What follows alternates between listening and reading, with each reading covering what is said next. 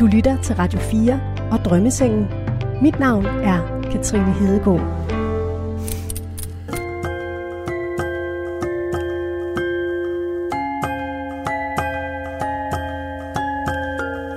Ta-da! Der er drømmesengene. I denne uge er drømmesengen lidt anderledes end normalt. I dag har jeg lavet et sammenklip af Glemt fra nogle af sommerens bedste, vildeste og mest spektakulære drømmesengsprogrammer. De sidste halve år af mit liv har været et meget godt eksempel på, at jeg synes, jeg kan rumme alt, hvor alle andre står bag mig og råber, hvad fuck har du gang i? Altså, jeg er blevet single, jeg er flyttet, og jeg har opsagt mit arbejde ikke? på fire måneder. Jeg har bare ligesom klippet dem alle sammen over. I dag klipper vi ikke noget over, men sammen. Og i det her samme klip kommer du til at møde forskellige stemmer og personligheder. Den første, du hørte her, er journalist Le Gammeltoft. I programmet i dag kommer du også til at møde ham her. Jeg kan godt blive gal, hvis jeg synes, der er noget, der er uretfærdigt, og ha- have nogle hæftige diskussioner, hvor jeg øh, kan være barsk, ja. Skuespiller Bjarne Henriksen kan være barsk. En anden hovedperson, hentet fra sommerens drømmesengsparade, er musiker Mathilde Falk. Jeg har lavet så mange farlige ting, at jeg ikke synes, det er farligt mere. Altså følelsen af, som jeg godt ved er, er, er på kanten, at uh, lige nu burde jeg være bange, men jeg, men jeg er det ikke. Jeg føler mig underholdt.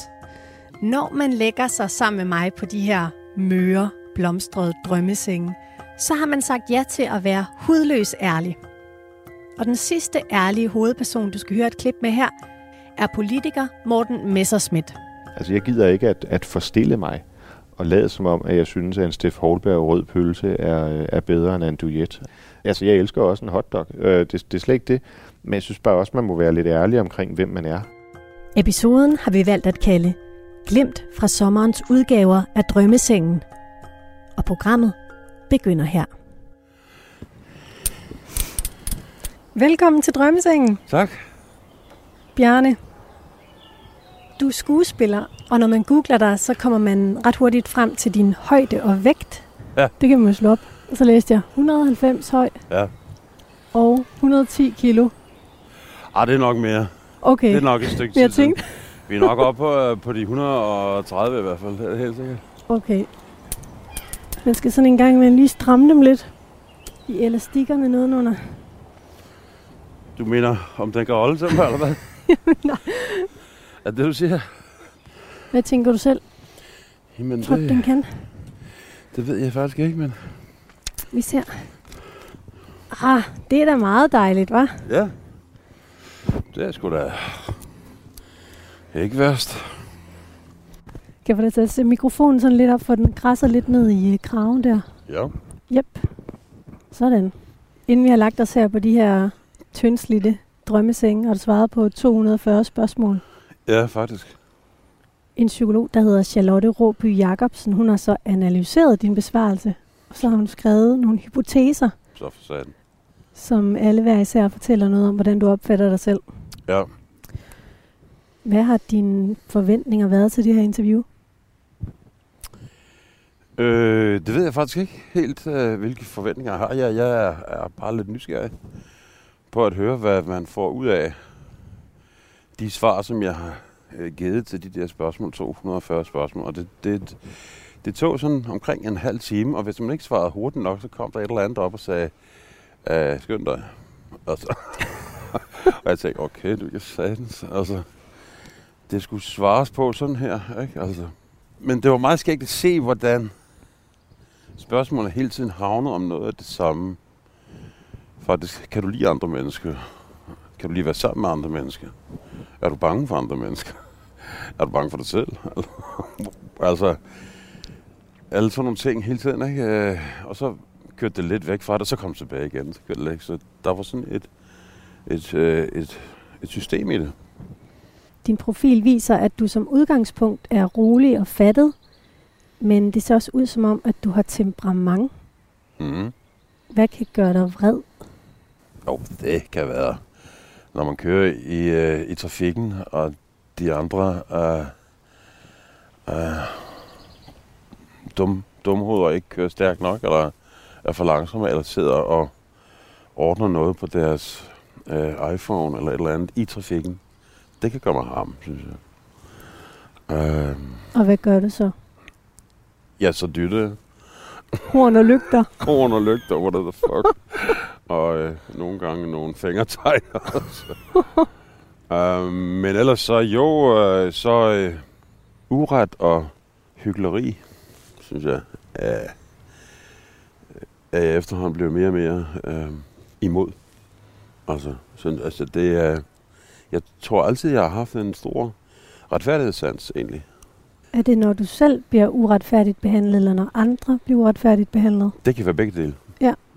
Det kan være begge dele. Altså, jeg, jeg kan ikke klare at, at se på, at nogen bliver u- uretfærdigt behandlet heller. Ikke? Altså, det, hvis det er lige i nærheden af mig, eller det er noget, der er obvious, så synes jeg, det er irriterende. Faktisk. Altså, det er, Kan du komme med et eksempel på det? Altså, jeg synes jo for eksempel, øh, nogle gange det er forfærdeligt, som øh, den branche, jeg er i, ikke giver samme løn til alle. Altså. Og der har jeg nogle gange gået ind og har sagt, jeg var en af dem, som fik mest, så kan jeg ind og sagt, hvis ikke vi alle sammen får lige meget, så er jeg ude af det. Har du så fået din vilje? Eksempel hørte jeg fra badehotel, nogen der var med på badehotel, nu har jeg selv været der også, ikke? Mm. at der var en stor ståhej over, at øh, kvinderne fik 4.000 mindre om dagen end mændene. Ej, det er da også for dårligt. Altså, øh, jeg fik 10.000 om dagen, og kvinderne, som vi spillede sammen, fik, fik 6.000. og derfor var de sure. Det kan jeg da godt forstå. Altså, altså, øh, sådan nogle ting, synes jeg er øh, frygtelige. Det, at man blander nærighed eller smålighed sammen med kunst, synes jeg en, for, en frygtelig ting. Altså. Din profil viser også, at du kan agere impulsivt. Ja, Hvornår gør du det? det gør jeg for eksempel, hvis jeg pludselig ser noget, der er godt. Det er jo det, vi på en eller anden måde lever af i mit erhverv, det er at kunne... Vi er jo sådan nogle freelancer, altså vi er jo sådan nogle lykkerider nærmest, ikke? Altså sådan nogle, der går rundt og venter, øh, og ups, der er noget godt der, en god rolle, den napper jeg. Det kan også være, at den lejlighed, som jeg øh, øh, bor i her på Frederiksberg, som jeg nu er meget glad for at bo i, det skete også meget øh, impulsivt. Jeg havde f- 24 timer til at, at, at, øh, at bestemme mig. Så siger jeg, jamen den tager jeg. og det bliver man nødt til herinde øh, Ja, det er du nødt i til. øh, øh, byen. Hvornår kommer du til at gøre noget, der ikke er helt gennemtænkt? Jeg plejer at have en god næse for, og en god mave øh, fornemmelse for, hvad der vil være godt at gøre, og hvad der ikke vil være godt at gøre. Det plejer jeg faktisk at have, men nogle gange kan man jo altså godt komme til det. Ikke? Øh, det mest, hvis man ikke er... Tit kan man være ude for noget, hvor man faktisk ikke er forberedt på det. Altså. Man kan ikke være forberedt på alt hele livet igennem. Det er jo umuligt. Altså. Vi er jo nødt til at så gå sådan lidt planken ud. Altså ligesom nu for eksempel. Ikke? Jeg kan jo ikke være for, forberedt på, hvad at du vil komme med af ting og øh, sager her, og det synes jeg faktisk er lidt spændende. Altså. Kan du nogle gange øh, reagere for impulsivt, når du for eksempel er vred? Ja, det kan man vel nok.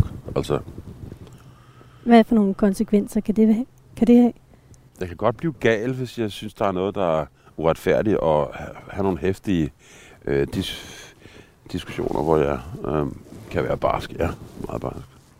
I, sådan i dit private liv også? Ja, ja, sagtens. Og, Ja. og gud fader ved. Altså, men det er jo det gode ved det, at man, at man kan skændes, og så blive gode venner igen. Nogle gange så øh, kører tingene op, ikke? og så, nå ja, okay, hej, og så, så kører de ned igen. Men jeg synes også, at man skal kunne blive vred. Altså, øh, man kan ikke gå igennem livet uden at vise vrede. Det tror jeg ikke på. På et tidspunkt, hvor min kæreste og mig, vi, vi var ikke enige om, hvad der kunne være på væggene i der, hvor vi bor. Så der var, vi var kommet op og skændt så meget. Så væggene var blanke, i, væggene var hvide, der var ingenting på dem i et halvt år eller mere. Fordi vi kunne simpelthen ikke blive enige om det. Jeg tænkte, der er ikke kraft med. Det skal ikke kun være dine billeder. der er sådan nogle sjove ting der, ikke? Ja hvor vi bliver så stadige. og ja, jeg er stadig også, ikke? Men øh, der, der har vi så stadig, så vi ikke har noget på væggene.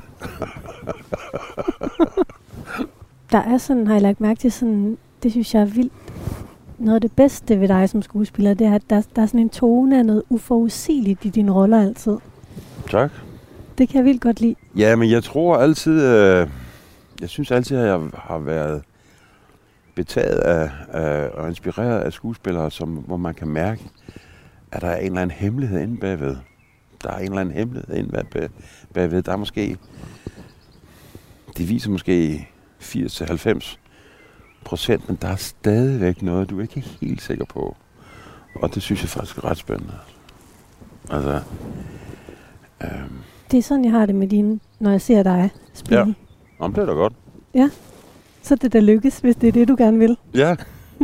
Jamen, jeg, jeg synes faktisk, at de mest spændende spillere, det er der, hvor, hvor at du ikke får det hele serveret hele tiden. Man skal gå ud fra, at de lyttere eller seere, man har, er intelligente. Bjarne fremstår oftest rolig og fattet. Der skal en del til at bekymre eller stresse ham, og når han kommer ud i svære situationer, tager han hånd om dem og lader sig sjældent slå ud. Han har dog temperament, og når noget går ham på, vil det oftest komme til udtryk som frustration eller vrede, samtidig med at han har tendens til at reagere impulsivt, hvilket kan få utilsigtede konsekvenser. Uh, så sådan. så der ligger en morter gemt i mig et eller andet sted. Hvis jeg ikke får min vilje, så smører jeg den. Altså, det er det. Sådan det. Men øh, kan du genkende det her? Ja, ja. Ja. Ja. Altså, det er jo også det, der er, det, man lærer efterhånden, det er, at hvis ikke man får, får sagt fra i tiden, så kan, det blive, så kan man være virkelig rasende, når man siger fra. Jeg har da aldrig præsteret at slå nogen ned eller noget som helst. Men du har det i dig. Jeg har det i mig, yes. Det er også derfor, at jeg har spillet skurk også, og, og gangster og, og bad guy og alting. Øh, og det finder man hurtigt ud af, at man har det i sig. De mørke sider, de der grumme ting, som... Øh, altså, jeg, jeg, jeg vil sige, øh, jeg er faktisk lidt mere tryg ved at vide, at man har dem, end man ikke har dem. Hvorfor? Jo, fordi jeg synes, det er en del af det komplette menneske. At det skal have begge dele. Altså, der er det mørke øh, og, og det lyse, og der er det onde og det, og, og, og det gode. Hvis ikke man ved, hvad det onde er, så kan man jo heller ikke spotte ondskaben, når den er der. Hvad, ligger du godt? Jeg lægger faktisk fint her, ja. Det var godt. Øh, vil du have en flaske vand? Nå, Jeg håber på en øl, men, men, så, men så skulle ikke være. Jeg har noget, der er bedre, tror jeg. Nu skal du se her. Jeg har læst jo en del om dig og fundet ud af, hvad du godt kan lide. Ja, hvad? Det ved du også. Cognac. Ej. Hold kæft. Ja, jamen, det er da fint. Vil du have en? Ja, tak. Det var da skønt. Det er jo sådan nogle rejse glas jeg har med, ikke? Jeg kan ikke lige have de store med. Hvor, hvor lang tid var det her? Fordi der nu at få en ordentlig skid på, før vi er færdige. Hvorfor lige så meget du vil? Skål. Skål. Mm, den er god. Den er god. Du lytter til Drømmesengen på Radio 4. Et portrætprogram, hvor Bjarne Henriksen er min gæst i dag. Vi kigger ind i dit selvbillede. Vi er i fuld gang her. Ja. Og øh, det næste punkt, vi er nået til, det er ekstroversion. Hvad fanden er det? Det handler om den mængde energi, vi retter udad mod vores omgivelser, samt vores behov for stimulation udefra. Okay. Det lyder fint, hva'? I din profil her ser det ud som om, at du gerne vil understrege, at du bevæger dig meget langsomt. Er det rigtigt? Øhm, ja, for, altså for nogen, tror jeg. Altså, i, i nogens øjne har jeg et meget langsomt tempo, og øh, ja, som skuespiller, og, og, og når man laver film, teater og alt muligt andet der, så er man enten 100% på, eller også er man øh, 100 øh, procent afslappet. Eller det er i hvert fald det, som vil være det bedste. Men det er nogle gange enormt svært for skuespillere og for andre entertainere at være afslappet imellem der, hvor at de skal være 100% på. Og så begynder det at slide på en.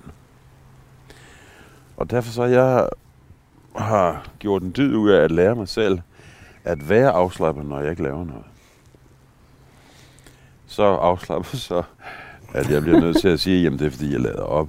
Um, det er nok derfor, jeg ikke lige har støvsug i dag, eller et eller andet. Det er simpelthen fordi, jeg ligger på sofaen her og lader op. Hvad siger din kone til det? Ja, det er ikke altid, hun forstår det lige godt. men, men det er fordi, det, det er vigtigt at, at påpege for eksempel på en dag, hvor man er til optagelser. Ikke? Så kan man være på i den første time, og så går der måske to eller tre timer, hvor man ikke skal lave noget.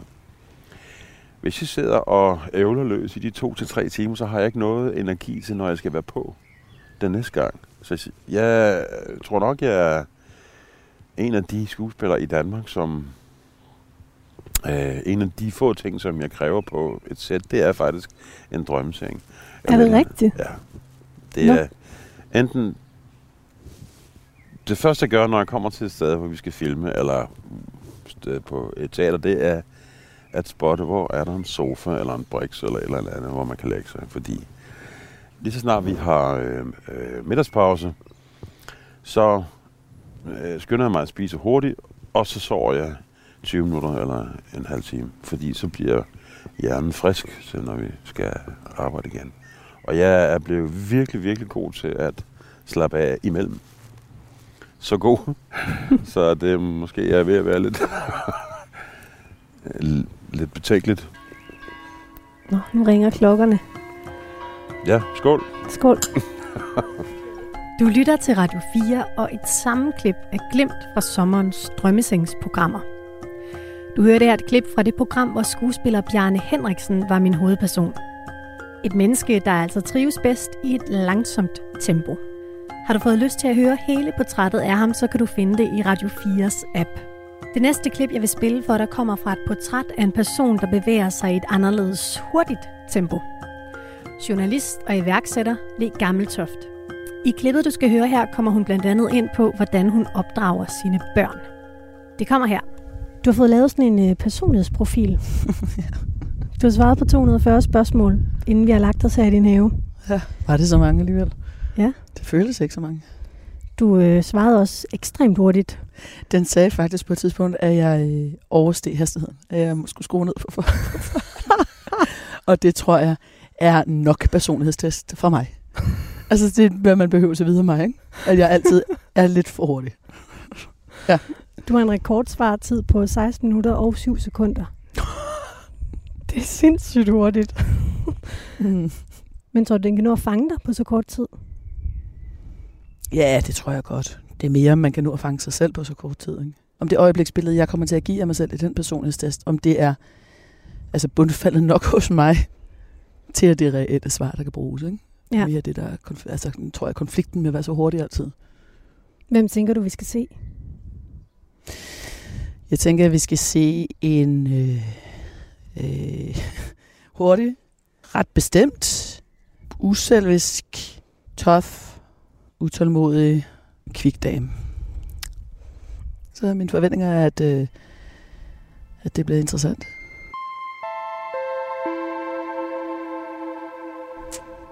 Det er jeg sikker på, det gør. Jeg har i hvert fald mega mange spørgsmål til dig. Åh, 240? Nej, 240. Men øh, den her test, du har fået lavet, den måler på fem faktorer, der ligger, til grund, der, der ligger til grund for vores personlighed. Og det første, vi skal tale om, det er emotionelle reaktioner. Mm. Det handler om, hvordan du reagerer under pres. Mm. Hvordan oplever du selv, at du er under pres? Ret god. Din test viser, at du er fuldstændig upåvirkelig. Altså, du aldrig bliver presset. Ja, det gør jeg sgu nok heller ikke rigtigt. Jeg, jeg synes jo, det er interessant med de der personlighedstests, fordi man er jo, jeg ved ikke, om man er forskellig, alt efter om man er på arbejde, eller man er følelsesmæssigt engageret. Ikke? Altså, øhm, jeg bliver nok mere påvirket i følelsesrelationer, end jeg gør i arbejdsrelationer. Så jeg er mere påvirkelig i en følelsesrelation. Men nej, jeg tror, at øh, fordi at jeg, og det, det er jo ikke for at være arrogant, men fordi jeg altid øh, altså har nået at kede mig en halv time, før krisen opstår, så er jeg jo ret godt med. Så ja, der skal meget til at ryste mig. Når kede dig. Jeg keder mig altid lidt. Altid. Der skal meget til for at underholde dig. Ja. Ja. Nej, der skal meget til, før at jeg ikke jeg ligesom har været der. Altså, Ja. når, øh, og det, det er jo, og det, det, selvfølgelig sidder jeg også til møder og sådan noget, hvor jeg tænker, what the fuck, jeg aner ikke, hvad menneskerne snakker om, nu skal jeg lige kridte skoene.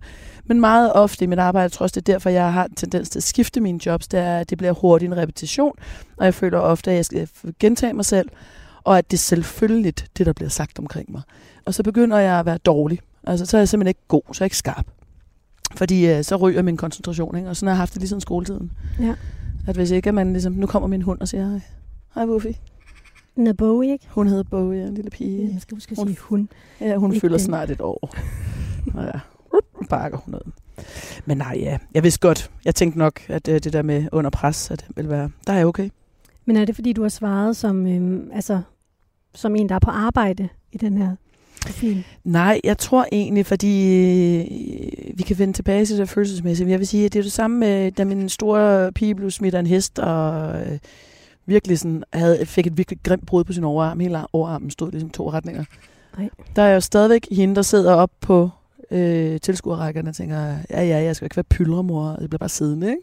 Chiller. Det skal hun Var det til stævne, eller hvad? Nej, det var bare til træning. Øh, hun bare havde reddet et lille år eller sådan noget. Og blev hun bukket af sidste, ved det, halvandet, det er snart to år siden, efterårsferien.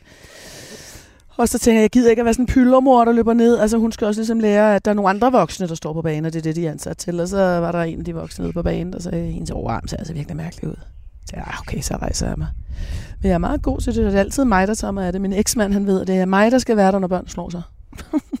Fordi jeg tager det med køligt. Det tror jeg, der er mange, der kunne lære noget af det der. Så du er ikke sådan en kølingmor-typen? Nej, det er jeg eddermame ikke. Jeg, har- jeg, jeg bryder mig ikke særlig meget om det. Øh, curling børn bryder mig heller ikke så meget af. Om. Altså nej, jeg, jeg har det svært med det. Hvordan er kølingbørn? Jamen, de er jo vant til, at alting bliver løs for dem, ikke? Og de bliver øh, ikke så, så, så, så tough. Altså, der er en eller anden sådan øh, skrøbelighed ved, at alting altid bliver fikset for en. Altså, du fratager barnet mulighed for at blive selvstændigt, jo. Det, Ja. ja. det er jo faktisk rigtig groft at gøre mod barn. Jeg tror på den der øh, selvstændighed, man kan give sit barn ved at give dem lov til noget, man føler, de er klar til. I hvert fald, når de beder om det. Okay, men det er fair nok. Min 10-årige, hun er jo hun cykler rundt selv og tæller fra skole. Her forleden så ringede hun hjem og spurgte, om hun måtte tage ind øh, i København K i magasin med sin veninde. Så ja, jeg måtte da gerne. Altså, det, det er jeg sikker på, hun godt kan. Så hendes selvstændighed øh, fylder mere og mere i hende, fordi hun får lov til det. Som hele tiden siger til et barn, nej, det kan du ikke, og det gør jeg. Uha, altså, så lærer du barnet fra barns ben, at det kan du ikke selv, det skal du have en voksen til at hjælpe dig med. Ikke? Så du fratager hele den der evne til selv at rykke på ting. Hvis mine forældre havde gjort det for mig, var jeg ikke nogensinde blevet til det, jeg er blevet til. Du har en... Øh, er det en au pair, du har? Ja. Hvordan kan du være, at du valgte at have det? I forhold til børneopdragelse, eller... Altså, er der nogen øh, idé bag det? Ej, det er kun... Det, det, det, nej, nej, hun er næsten ikke med mine børn. Okay. Øh, det griner hun også af, når jeg skal finde en ny au pair. Så det, ja, du skal huske at sige det, men det er kun sådan house chores. Det er... Øhm, hun er bedste venner med mine børn, men hun er ikke for at passe dem. Hun er for at hjælpe mig med alt det, der ellers vil gøre, når vi holder weekend sammen med mig og børnene, så vil jeg stå nede i kælderen og vaske tøj. ikke? Så hun frigør noget tid til, at jeg, øh, når jeg ikke arbejder, rent faktisk kan være sammen med mine børn. Mm. Men du arbejder jo ikke lige nu. Ej nej, men hun, altså, hvad skal jeg sende hende hjem, fordi jeg ikke arbejder i to måneder? Nej. det, det, så nej, lige nu er det, er det dejligt. Altså, ja.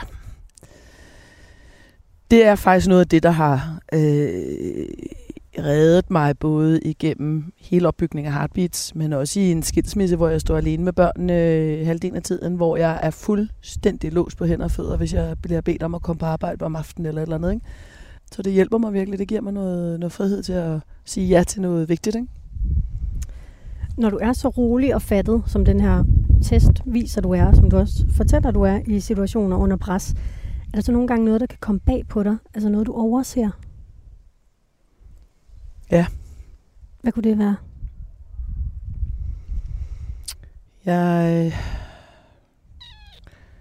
Tror jeg faktisk er i øh, den ekstreme ro, kan godt være lidt menneskeligt naiv. Øh, jeg synes, jeg har været ude i nogle situationer, hvor jeg er blevet overrasket over, at folk er så øh, kyniske eller egoistiske, som de viser sig at være. Kolde. Det, det regner jeg ikke med, fordi det ligger ikke rigtigt til mig. Jeg er sådan meget purpose så når folk er meget kolde kyniske, så bliver jeg altid taget lidt med bukserne ned. Kan du komme med et eksempel på det?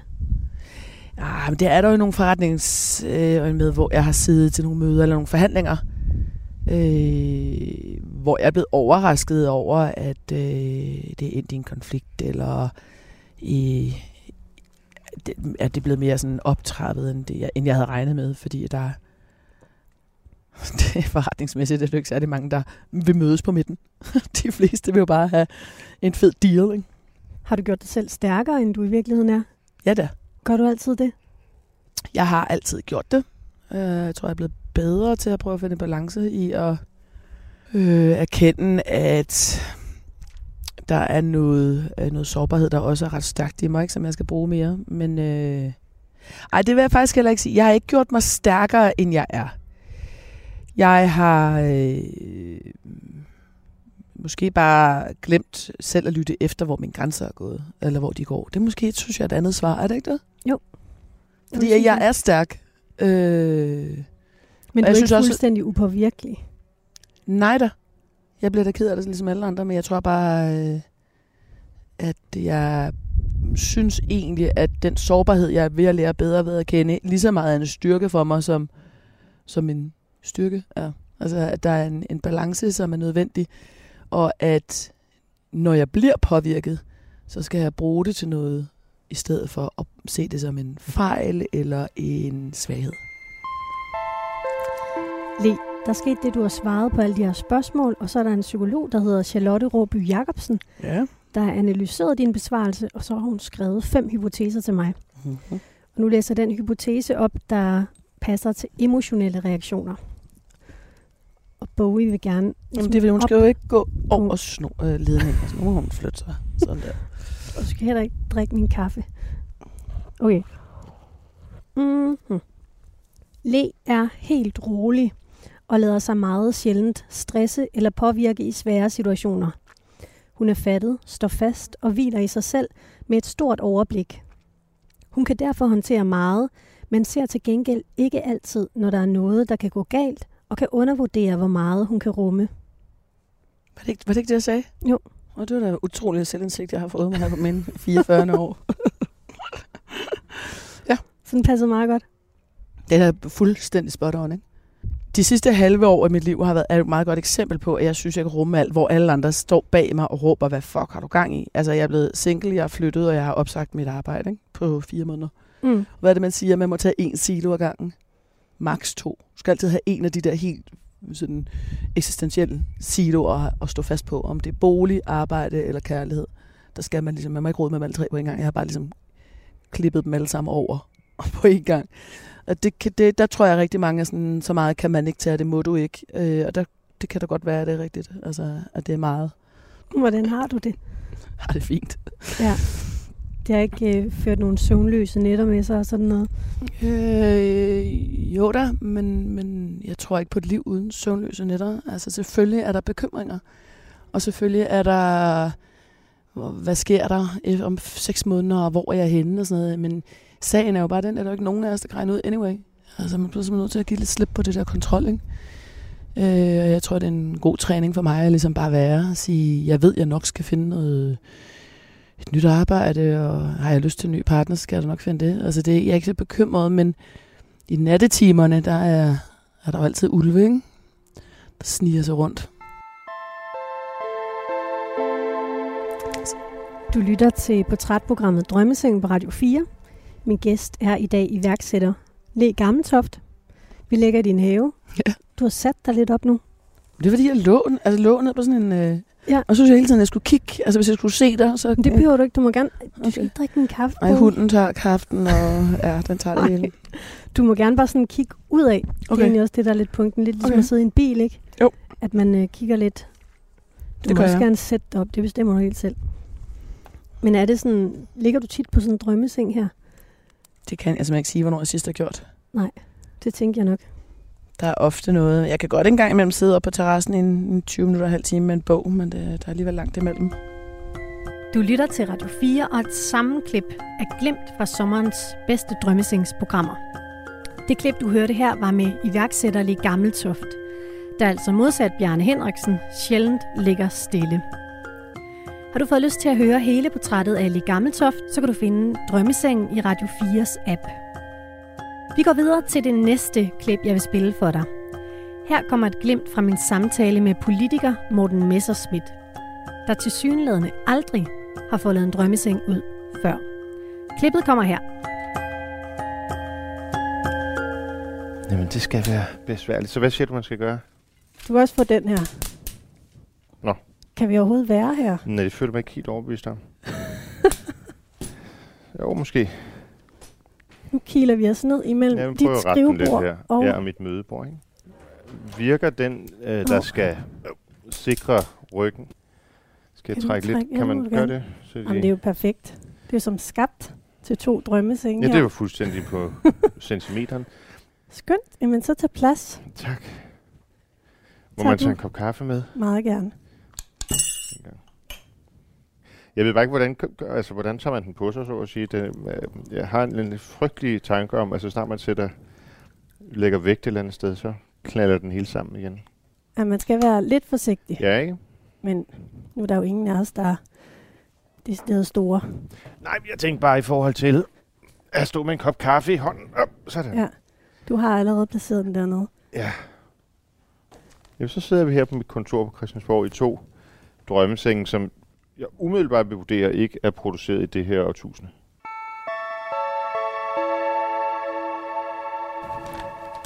Jeg vil lige præsentere dig. Ja, gør det. Morten Messerschmidt, født i Frederikssund i 1980, politiker, formand for Dansk Folkeparti. I interviews kendt for at gøre det lidt vanskeligt for journalister ved at udfordre præmisser, tale udenom. Det er lidt spændt på. I artikler kaldt alt lige fra flittig, velbegavet, idémager, korkprop, dramaklæber, arrogant. Og så er der også nogen, der på det seneste har kaldt dig mobber. Mopper? Ja, Nå, det har jeg læst hørt. artikel. Om lidt skal vi dykke ned i din øh, personlighedsprofil. Ja, Du har fået lavet sådan en Neopi 3 personlighedsprofil. det lyder utrolig sofistikeret. Hvad tænker du om det? Hvad, hvad tror du umiddelbart, lytterne har af fordomme omkring dig? Uha, jeg tror, der er mange. Normalt så, så er det min oplevelse, at folk de øh, typisk har et negativt indtryk, hvis de, hvis de ikke kender så godt til mig, eller ikke har hørt så meget, hvor uanset hvem det er, man, man lytter til, eller møder, eller sådan dykker ned i, så er det svært nogle gange at, at opretholde det der fuldstændig upåvirkede, skeptiske billede. Og det gælder, tror jeg, alle politikere, altså, eller, eller alle mennesker i virkeligheden. Øhm, altså snart der kommer nuancer på, så bliver opfattelsen jo også mere divers. Hvem tror du, vi kommer til at se i den her profil? Men vi kommer til at se, Ja. det er jo helt op til dig. Øhm, Det er dig, der har svaret. jo, jo, men det er jo helt op til dig. Jeg har besvaret på flere hundrede spørgsmål. Øhm, og øh, øh, så, så hvilken retning vi skal gå, mener jeg. Nå. Den her personlighedsprofil, den hedder som sagt Neopi 3. Og den måler sådan på fem faktorer, der ligger til grund for vores personlighed. Mm. Kender du, kender du den her profil? Nej, det tror jeg Nej. ikke. Jeg har nogle gange sådan i ugeblade, hvor man så sidder der og svarer på, om man føler, man er et positivt eller et negativt menneske, og så skal man 1 til 5, og om man synes, man ser muligheder eller problemer i tingene, og 1 til 5. Og så, når man har svaret på sådan 10 spørgsmål, så får man at vide, at man er sådan et moderat optimistisk menneske, og alting skal nok blive godt. Tænker du, at den er sådan lidt ugebladsagtig? Er der flere spørgsmål her, end der var i ugebladen? Okay. Ja. Men tænker du, Jeg der er faktisk ikke helt over. Jeg tror faktisk, at sidst jeg lå i sådan en drømmeseng her, der har jeg givetvis ligget med en stak ugeblad ved siden af mig. Ja. Det må man godt forestille sig. I et eller andet kolonihavehus. Men tænker du, du kan få noget ud af at lave, få lavet sådan en profil her, eller tænker du, det er sådan lidt... Det er jo typisk sådan noget, man så tænker over i et par dage efter, og så glider det sådan stadig mere i baggrunden. Ja. Jeg tror, man skal ind i et længere forløb, hvis man skal sådan for alvor øh, ændre øh, sin måde at være på.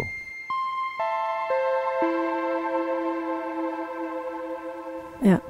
Nå, men lad os, øh, lad os dykke ned i det. Det første, vi skal kigge på, det er det domæne, der hedder emotionelle reaktioner. Ja. Det handler om, hvordan øh, vi reagerer på vores følelser.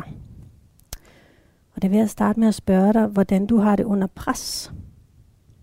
Jamen, det er jeg ret god til at håndtere. Altså, øhm, jeg, altså, jeg har jo lært at arbejde under pres igennem mange år. Både et arbejdspres, et følelsesmæssigt pres og så videre. Og er sådan rimelig god til at øhm, strukturere, øh, når der er mange udfordringer, der, der trænger sig på. Øh, typisk så øh, arbejder jeg ved simpelthen at lave sådan en visuel opdeling og sige, okay, øh, lad os lige få overblik over situationen. Hvor er øh, de kritiske punkter, og så simpelthen lave et stykke papir, hvor det står på, øhm, og så på den måde danne sig et, et overblik.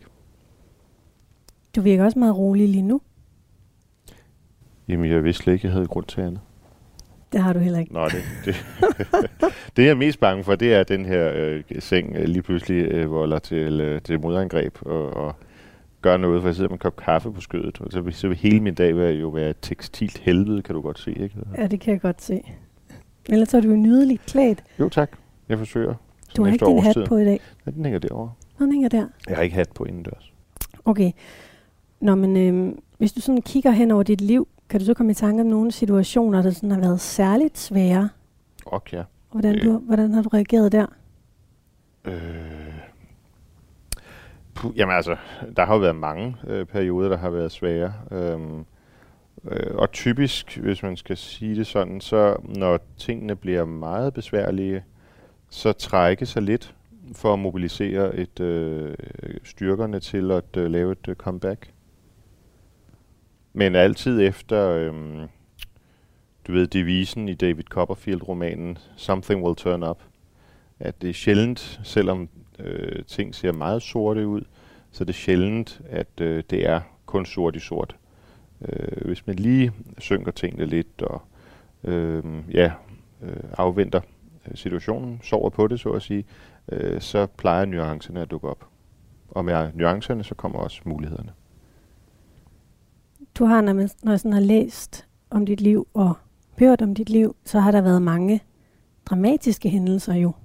Både ja. da du var barn, hvor din søsters far øh, mistede livet, ikke? Mm, jo. Og øh, din søster blev dræbt. Ja, det var så der for her for Ja, ja, det er så- to år siden. Ja, ja. Og også sådan, i din politiske karriere har der jo været virkelig store udsving også. Det er rigtigt. Du blev sygemeldt med stress i 2016. Ja. Når du sådan kigger på dit liv, hvordan kan det så være, at det ligesom har været, at det var i 2016, du blev stresset, og ikke nogle af de andre øh, perioder, der ligesom fik dig Hmm. Ud jeg af tror, fatten? at det var en anden karakter på det tidspunkt. Altså fordi, øhm, øh, der, der var jeg under et meget, meget veritabelt øh, bombardement af, over, over altså en overrække fra Ekstrabladet tid især, og Danmarks Radio også. Der var sådan en, en uskøn alliance mellem dem, hvor man, øh, hvor man bragte en række, øh, altså sådan nærmest dagligt, øh, historier, øh, som, øh, som var sådan designet til at skulle nedbryde mig. Og det, det tømmer en for, for energi på en helt anden måde, end øh, hvis øh, altså sådan et, et stort slag på én gang, som sender en til tælling, men hvor man har mulighed for at, at komme tilbage. Så karakteren var lidt anderledes der tilbage i øh, 16. Så det her med den øh, sådan gentagende, gentagende angreb, Ja. kan presse dig. Det, ja, ja, det tror jeg, det, det kan det helt sikkert. Altså, det er, jeg er relativt sejlivet og lever også efter devisen der med, at what doesn't kill you makes you stronger og så videre. Men det er klart, at hvis man igennem en meget, meget lang periode bliver udsat for meget øh, voldsomme øh, ubehageligheder, hvor man ikke rigtig øh, føler sig i stand til at svare tilbage, så tager det øh, voldsomt. Ja. Til Euroman har du engang udtalt, at, øh, at det ikke ligger til dig at vise svaghed. Mm, ja, tror jeg, det er et ret gammelt interview. Men, men det er jo rigtigt, altså i den forstand, at, øhm, at man kan jo ikke som politiker hele tiden rende rundt og bare håbe på at få noget medfølelse. Altså, altså man må ligesom acceptere øh, spillets regler også, selvom man ikke bryder sig om det. Øhm, og, øh, og så agere efter det. I den her besvarelse, du jo skulle svare på 240 spørgsmål, har du sådan bevidst gjort dig selv stærkere i den? Nej, jeg har egentlig forsøgt at være sådan relativt øh, åbenhjertig. Hvor var du egentlig henne, da du svarede på den? Øh, ikke på en drømmeseng, kan jeg sige. Øh, men jeg var på den sofa, øh, som ligger cirka en, står en meter bag ved os. Herinde? Ja, Ja, ja. lige bag ved os, står der en Ja, sofa. ja. Så der lå du simpelthen og svarede. Jeg kan ikke huske, om jeg lå der, øh, men jeg tror, jeg sad sådan lidt mere, du ved, afslappet, ja. Okay. Nå, ved du hvad, jeg vil lige læse lidt op for dig her. Fordi at uh, Charlotte Råby Jacobsen, der har analyseret din besvarelse, hun Ja. er erhvervspsykolog, og så har hun okay. skrevet nogle hypoteser til mig. Mm-hmm. Og den første hypotese, der handler om de her, dine emotionelle reaktioner, den kommer her. Morten fremstår oftest rolig og fattet. Han lader, han lader sig sjældent påvirke under pres og oplever, at han kan håndtere svære situationer, uden at lade sig stresse eller bekymre sig unødigt. Når der er meget på spil, eller han føler sig uretfærdigt behandlet, kan han føle og vise vrede, men genvinder som regel hurtigt fatningen. Kan du genkende det? Det tror jeg godt, jeg kan, ja. Okay. Det er vel også meget det, du har været inde på. Øh, ja, altså selvfølgelig, altså selvom man er politiker og øh, øh, har været igennem meget, man er jo ikke en maskine, altså det er klart, at ting sætter sig, og øh, hvis jeg føler, øh, jeg bliver udsat for noget, som er helt grundlæggende urimeligt, øh, så er det klart, så kan man ikke bare stå og smile, og, og som om alting er godt. Men, men jeg prøver også nogle gange at, øh, altså, at tage dramaet ud af situationen, øh, fordi, og især herinde på Christiansborg, er der jo altså en tendens til, at, øh, at selv ja, en lille fjer kan blive til indtil flere høns. Ikke? Øhm, og der tror jeg, det er vigtigt, at man også nogle gange lige trækker luft ind og siger, prøv nu lige at høre, øhm, lad os se, hvad, hvad, hvad er egentlig sagens kerne her, og er det nu så slemt? Altså, at man prøver at afdramatisere i stedet for at opskalere. Jeg tager lige en tår af min kaffe. Ja. Den er udmærket, synes jeg. Jeg er altid bange, når jeg laver kaffe, for at gøre den for stærk. Øh, men den her, synes jeg egentlig er blevet meget god. Den er god. Du lytter til Drømmesengen på, her på Radio 4. Et program, hvor vi tegner et portræt af en kendt dansker ved at dykke ned i deres Neopi 3 personlighedsprofil og dermed i deres selvbillede. I dag er det dig, Morten Messerschmidt, der er min gæst. Ja. Og det er jeg simpelthen så glad for. Vi ligger her på dit kontor, kilet ned. Ja, altså jeg tror i virkeligheden, det vil, nu er det jo tidligt på morgenen, vi laver det her, så derfor vil det ikke være så passende rent temperaturmæssigt. Men så er der jo den skønneste øh, park øh, lige uden for Christiansborg her, hvor vi kunne have siddet nede. Jeg er sikker på, at en to-tre timer med det vejr, vi har nu, jamen, der havde det været helt passende at ligge i en drømmeseng. Helt sikkert. Ja. Ja. Men lige nu er det lidt for koldt, så Ja, ja. jeg er så rykket ja, indenfor. Ja, det er, øh, og vi ligger her klinet ned mellem mit mødebord og mit øh, skrivebord. Det går fint. det er fint. Det er godt at vide, at der er plads til to drømmesenge, hvis man skulle have natlige forhandlinger, så kan man sagtens arrangere sig. Du må gerne låne den, hvis du vil. Ja, det er jo næsten et klenod, ja. Og nu skal vi videre til det næste punkt. Mm-hmm. Og øh, den del af profilen, der viser noget om, hvordan du selv opfatter din ekstroversion. Mm-hmm. Det er lidt vildt ord, men det handler om den mængde energi, vi retter udad mod vores omgivelser, og så vores behov for at fi- få stimulation udefra. Ja. Der er noget i din profil, der viser, at du er ret imødekommende. Det prøver jeg i hvert fald at være. Ja. Øhm, jeg har altid levet efter en devise af, altså af nysgerrighed.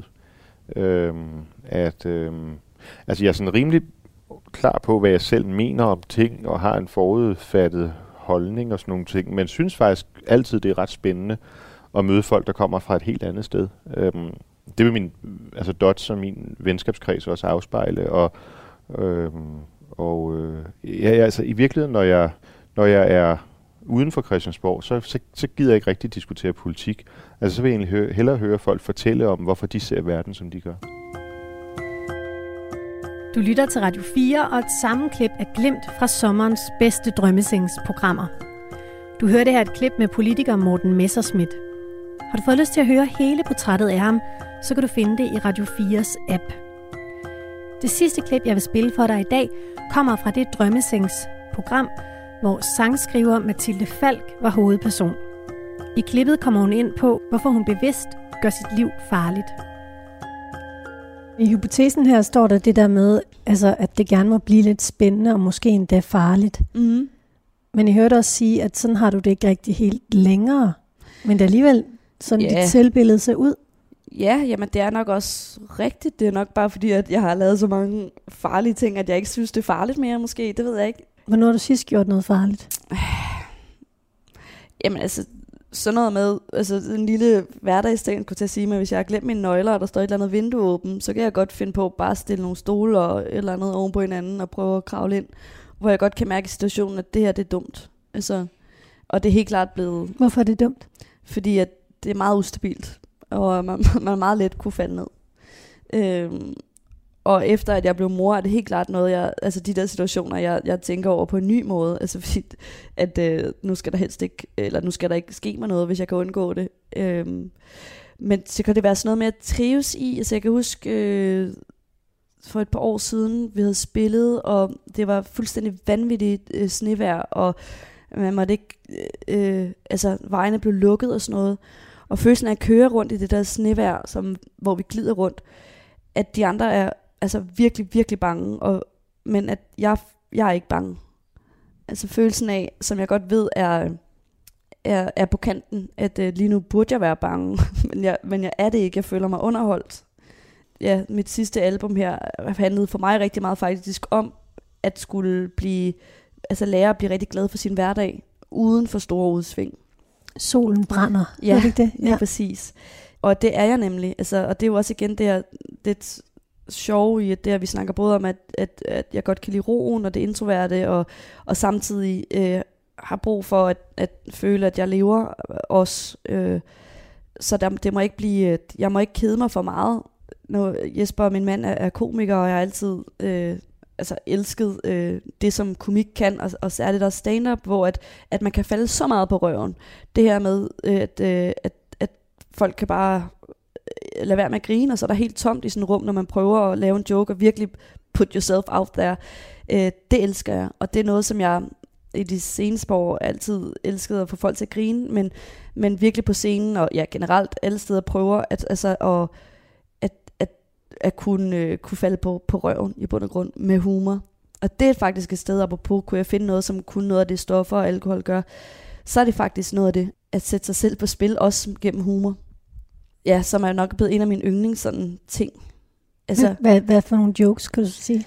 Jamen, det kan være alt. Altså, jeg kan godt lide at, øh, at finde på ting altså, i, i øjeblikket. Altså, på scenen øh, snakker jeg meget. Jeg, jeg planlægger aldrig, hvad jeg vil sige, og det i sig selv er blevet en måde for mig, at, øh, at, at, at jeg er nødt til at være super vågen, super skarp, øh, og som er det, som gør, at jeg føler, at jeg lever, og det som de her situationer måske er på, og snestorm, og øh, farlige situationer, og kanten, tror jeg, at det, som os, der rigtig godt kan lide det, vi, vi føler, at vi er rigtig meget i live der, og vi mærker rigtig meget. Og, og det er sådan, jeg har det, når jeg øh, ikke planlægger noget, øh, men, men gerne vil snakke, og gerne vil få folk til at grine. At det er ikke sikkert, at den her historie går hjem, men at jeg er begyndt at slappe så meget af på scenen, og generelt, at jeg øh, tør det i bund og grund. Så jeg tror, jeg får et kig ud af, at være, føle mig frygtløs i det. Der står det her, faktisk i den første hypotese, stod der det her med, Mathilde er meget bevidst om, hvordan hun bliver opfattet, og synes ikke altid, det er lige sjovt, når opmærksomheden er rettet mod hende. Mm. Er, er det stadigvæk sådan, du har det? Ja, altså ikke Fordi når jeg... det, der, det er jo virkelig at kaste dig selv for løverne. Det er det. Det elsker jeg. Altså, fordi der føler jeg ikke, det handler om mig. Det er lidt sjovt, men der føler jeg, at det handler om joken, eller historien, eller situationen. Øh, Broden bliver jeg kaldt. og, hvilket øh, er, er rigtigt. Og det, jeg tror, det er det, som jeg nu også på en, på en anden måde tør, måske også på scenen. Men noget af det, hvor jeg giver det helt ret i det her med, at jeg ikke så godt kan lide, når øjnene hviler på mig. Altså det, det er noget, som i vores hverdagsliv, øh, min mand har skulle acceptere, at for eksempel når vi, han, han kan godt lide at være ude på en café og spise, eller hvad det nu er, vi er, men hvor at, at jeg lægger mærke til, hvad alle brugere snakker om, og hvordan de har det, og når der er nogen der, der uh, er, hun har sgu, kæresten er gået fra hende, og hun der, altså jeg har virkelig antennerne ude, og jeg prøver at slukke det, men det er meget, meget svært for mig, så jeg, han ligesom altid ved, at jeg skal sidde med ryggen til, der vil jeg gerne bare være usynlig i bund og grund. Vi går videre til det næste punkt. Ja. det er det tredje punkt. Det er åbenhed. Det handler om, hvor åben du er over for nye oplevelser af forskellige slags, og din indstilling til forandringer. Mm-hmm. Din profil viser, at du er ekstremt kreativ, mm-hmm. og også så kreativ, at du måske har et helt indre univers. Mm-hmm. Kan du genkende det? Ja, det kan jeg godt. Jeg sover meget lidt om natten. Du sover meget lidt om natten. ja, det gør jeg. Hvad laver du om natten så? Jamen, øh, så tænker jeg alle mulige ting, der kunne være fede for mig selv, eller for verden, eller for, for øh, en eller anden person, jeg har mødt, eller øh, hvad man kunne gøre at løse en eller anden ja, situation, eller en joke, en tekst. En, der foregår rigtig mange ting, ja, som er øh, meget, meget irriterende. Også i bund og grund, at øh, jeg, vil, jeg vil rigtig, rigtig gerne sove. Men jeg tror, at mange af de, altså i hvert fald når du siger indre liv, så, så ja, det er der øh, rigtig meget af. Øh, hvilket jeg også, altså en af grunden til, at jeg elsker at være alene, det er, fordi at, altså, jeg synes, det er ret underholdende. ja. Hvor meget har du sovet i nat? Jamen i nat, der har jeg faktisk sovet kun to timer. Fordi, men To det var, timer? Ja, men det var altså fordi, at min søn så faktisk fik ondt i sit øre. Så da jeg endelig faldt i søvn, hvilket jeg falder meget sent i søvn, det tager mig mange timer, så, så vågnede han. Og så er han stadigvæk en, der står op klokken 5. Så der er ligesom ikke så mange timer der. Men er du så ikke helt vildt træt nu? Jo. Du klarer det godt. Nå, men tak. Jamen, tak. Og jeg er heldigvis øh, vant til det, som jeg tit siger til mit bane også, når de spørger om det samme. De, de, de ved godt, de skal aldrig spørge, om jeg har sovet godt, fordi det, det er meget sjældent, jeg har det. Så de spørger, har du sovet lidt? Ja tak, jeg har sovet lidt af vores, vores ting nu. øh, men det her med, at, at jeg generelt føler, at jeg har et rigtig godt humør, altså, som hjælper mig rigtig meget. Så jeg kan godt være træt, men stadigvæk have det rart. Og nu ligger vi i en drømmeseng og snakker om mig. det, kunne, det kunne godt være værre. Men du siger, du ligger og får alle mulige visioner og idéer der om natten. ja. Er det altid rart at være der i det der univers, du har?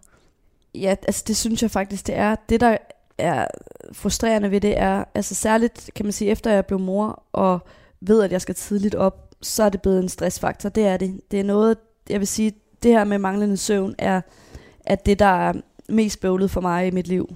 Så hvis jeg, hvis jeg ikke vidste, jeg skulle op, så tror jeg, jeg kunne nyde rigtig meget bare at være i det. Jeg har læst, at øh, du har en interesse for Klub 27. ja. Hvem er det nu, Klub 27 er? Jamen, det er jo en, en, en, en gruppe af alle de her kunstnere og musikere, der, der døde, da de var 27 år. Øh, som, ja, Janis Joplin, Amy Winehouse kom med nu, øh, Jimi Hendrix. Øh, ja, rigtig mange af de her kæmpe store, øh, seje mennesker, som, som, som i mine øjne jo også har det til fælles, at, at, de, at de var misbrugere. Da jeg selv skulle stoppe med at drikke, havde jeg en, øh, altså dykkede virkelig ned i også den her romantisering af øh, kunstnere, der også var misbrugere, øh, og mange, der døde med deres som misbrugere. At vi som kultur faktisk også har, har forgudet og hyldet dem i det, og i, i livet på kanten, at man skal høre sandheden for, for fulde folk. Jeg tror, det er spændende at give ordet til nogle af dem, der er på kanten. Altså det tror jeg giver god mening for os alle sammen at gøre. Men at det var noget, jeg spekulerede rigtig meget på, da jeg skulle blive ædru, og er et kreativt menneske, der skriver om Gud, kan jeg overhovedet skrive mere, når jeg stopper med at, at, at, at drikke, og kan jeg skrive noget, der er interessant, og kunne vi lige få styr på, at vi ikke romantiserer misbruget, men, men kunsten, altså at kunne adskille det på en eller anden måde fra hinanden, det havde jeg i hvert fald brug for at gøre, at jeg tror, at Hemingway eller, eller uh, The Doors havde skrevet lige så spændende tekster, måske nogle andre, andre nogen, men uden at være påvirket. Hvorfor den her fascination af de her mennesker, der går ned med deres kunst? Kan du genkende dig selv i dem? Ja, det kan jeg, og jeg har helt klart også, altså jeg tror, at jeg tror, der er nogle typer mennesker, og jeg tror, at, at dem, som mås- måske mange af dem, der så bliver misbrugere, de, den type menneske, er fascineret af at gå ned med kunsten, eller ned med misbruget, eller gå med fordaget på en eller anden måde. Når jeg snakker nogle gange med mennesker, der slet, slet ikke kender til, til, det, til det destruktive i sig selv, kan slet ikke forstå, hvor, hvorfor man dog kunne forgude det, eller, eller drømme om det, at jeg stadigvæk kan drømme om, okay, hvad var der sket, hvis jeg bare var gået, gået med misbruget. Altså, og, og havde levet sådan undergrunds øh, indie rock liv med misbrug og uden øh, forpligtelser og kunne gå tæt helt ud. Jeg tror, at, at det kunne have været super grineren øh, og super hårdt og forfærdeligt, og at jeg var øh, død ung, er jeg ret sikker på. Men, men der er stadigvæk noget i det, det der med at, øh, at, at gå med for daget, som jeg synes er interessant. Du lytter til Radio 4 og et sammenklip af glimt fra sommerens bedste drømmesingsprogrammer. Vil du høre Mathilde Falk fortælle endnu mere om, hvordan hun i sit liv har gået med fordærvet, så find hele drømmesingsportrættet af hende i Radio 4's app. Det var faktisk alt, jeg havde for dig i denne omgang. I næste uge af Drømmesengen vender vi tilbage til den vante form, med en hovedperson, og jeg kan allerede love dig, det bliver ikke uinteressant. Mit navn er Katrine Hedegaard. Tak fordi du lyttede med.